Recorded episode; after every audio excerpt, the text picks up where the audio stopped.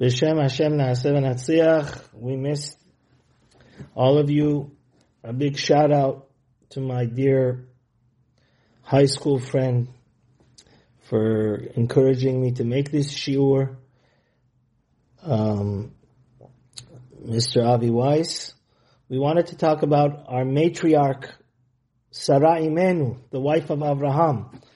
Because Sarah passes away in this week and Sarah is a very important player in this week's parsha. She kicks out Ishmael from Avram's house, banishes him. Not only that, but she gets again, becomes captive, takes, she's taken hostage by Avimelech, and in the, unfortunately in the end of the parsha, she passes away when she sees her son is about to be um, sacrificed and uh, her neshama leaves her body and um, in next week's parsha Abraham Avinu eulogizes her.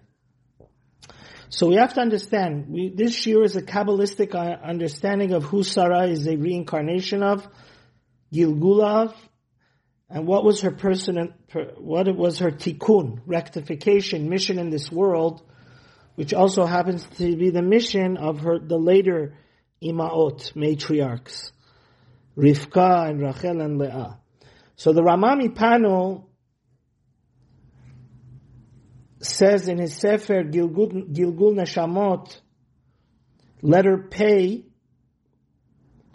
that Chava, you know, Adam and Eve, Adam had a wife named Chava, and she brought death and destruction to the world when she ate from the forbidden fruit.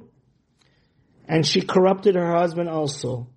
So Sarah, Rivka, Rachel, and Leah, they are all the reincarnation of the soul of Chava to bring tikkun, rectification, amend, fix, improve, remedy, straighten out, and clean up the mess that Chava had made. Now what was the three ways that she destroyed, damaged, and disturbed the world. Chava, the wife of Adam.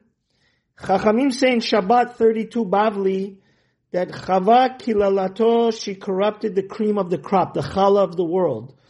Man was so godly that the angels by mistake would say kadosh, kadosh, kadosh. They mistaken him for God.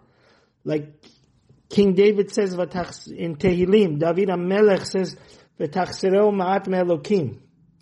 So first of all, she corrupted the most perfect human being that God himself had created with his own hands. Secondly, she turned off the light of the world. Because we, she caused us to get kicked out of the Garden of Eden. And thirdly, she brought death to man. David HaMelech says clearly in Tehillim, Ani amarti Elohim atem kulchem. We know that God, death was not part of the plan of the world. Just like God is eternal, man, which is in God's image, was supposed to live forever and ever, eternity. Like our soul is eternal. Even the body was supposed to be eternal. But when man became corrupted, so that's the three ways that she damaged, destroyed, and spoiled the world, Chava. That's why Kabbalistically women have these three mitzvahs that are specific that women have to do and have to be very meticulous about to, to separate challah, to light the nairs of Shabbat, and to keep the laws of family purity, nidah, which there can be no continuity to Judaism in a Jewish family if we're not keeping the laws of Nida is as important as keeping Shabbat and kosher. Now we know that our matriarchs, Sarah was a greater prophet than Abraham. That Chazal already say. So we know that the prophets kept the Torah. Why? Because when you get to a high, such a high ecstasy level of talking to God, you see that God, even though the Torah was only given through Moshe, Abraham, Yitzchak, Yaakov, Sarah, Rivka, Rachel, Leah, they all used to keep the Torah even before it was given. Now, we know that Sarah was such a, the Shekhinah, the Holy Spirit, the divine presence was with Sarah. The manifestation of God's presence in the world, the Shekhinah was always in Sarah's tent. Why? Because we know that when Yitzchak was heartbroken when his mother passed away, when he brought Rivka, Rebecca into the house, he said, oh, this house is now like this house of my mother was in her entire life, her 127 years.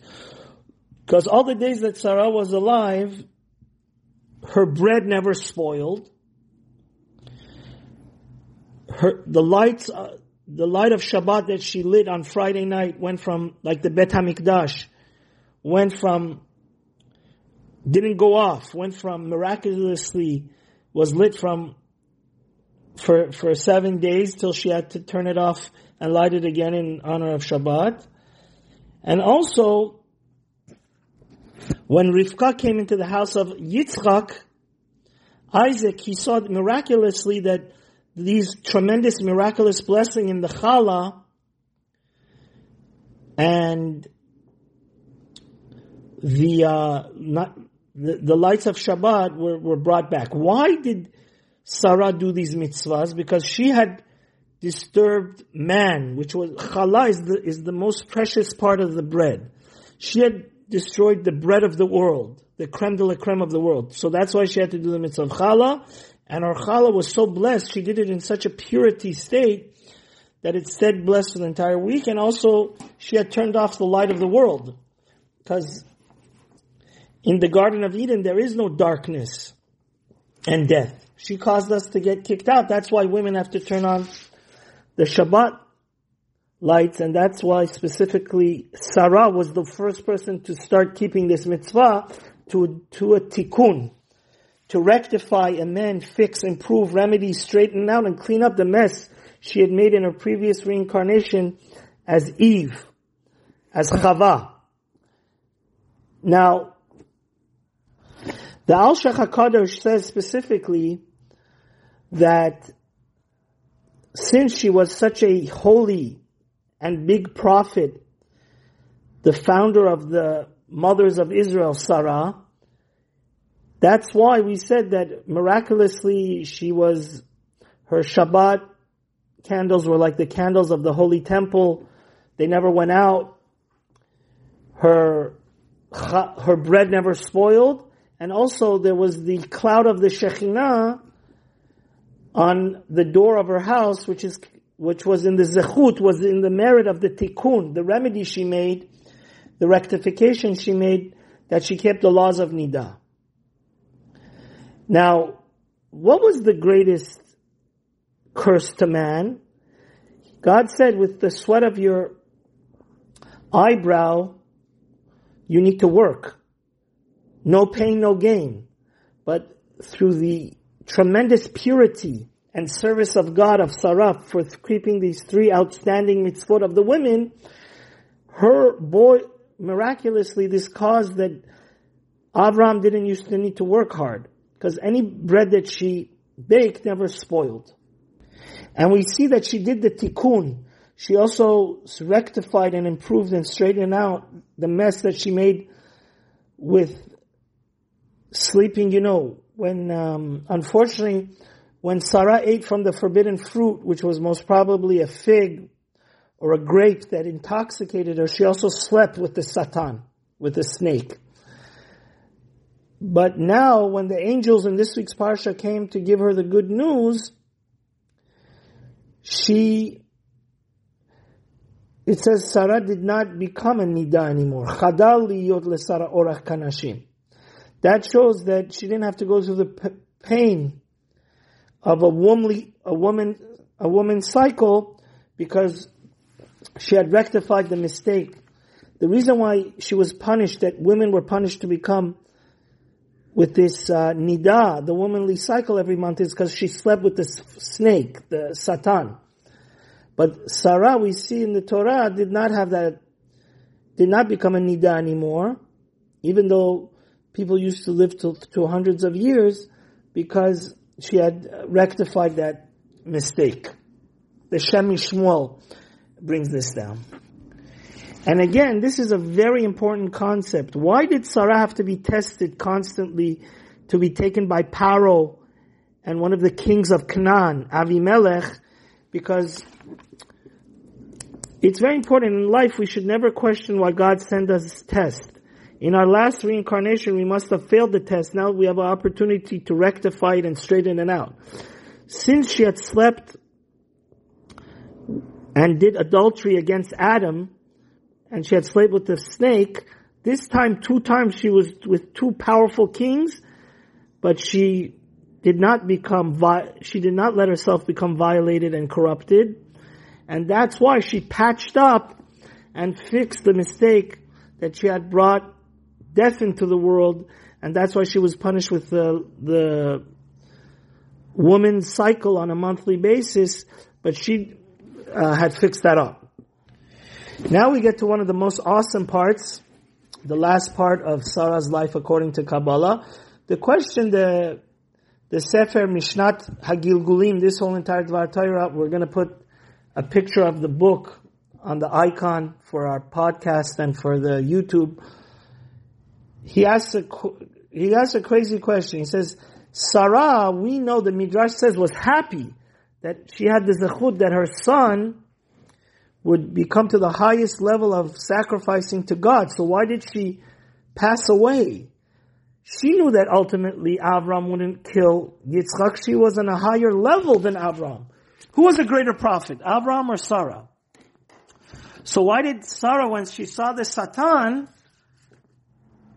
her neshama left her body and she passed away? The answer, according to Kabbalah, the Siftei Cohen brings, is because Sarah realized that in her last life, she was Chava, she was Eve, and she had slept with the Satan, and because of that, so much death and destruction had come back to the world. Like we said, she was worried that if this time she doesn't pass the test, and she becomes close to him, God forbid, not only she will, she, would she destroy the body of all women, but she would kind of destroy the whole foundation of holiness of women, the soul, which is eternal. It would be a mitat olam haba.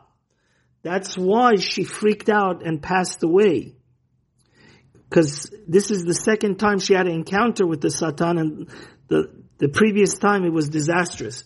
But the great thing to realize is that not only this is a deep Kabbalistic idea, but Rivka and also, not only that, Yitzchak was also, even though he was a male body, he was a tikkun of Chava and Rachel and Rivka and Leah were also maybe in previ- in the next parshas we could talk about their tikkun. Thank you for listening. Have a wonderful Shabbat.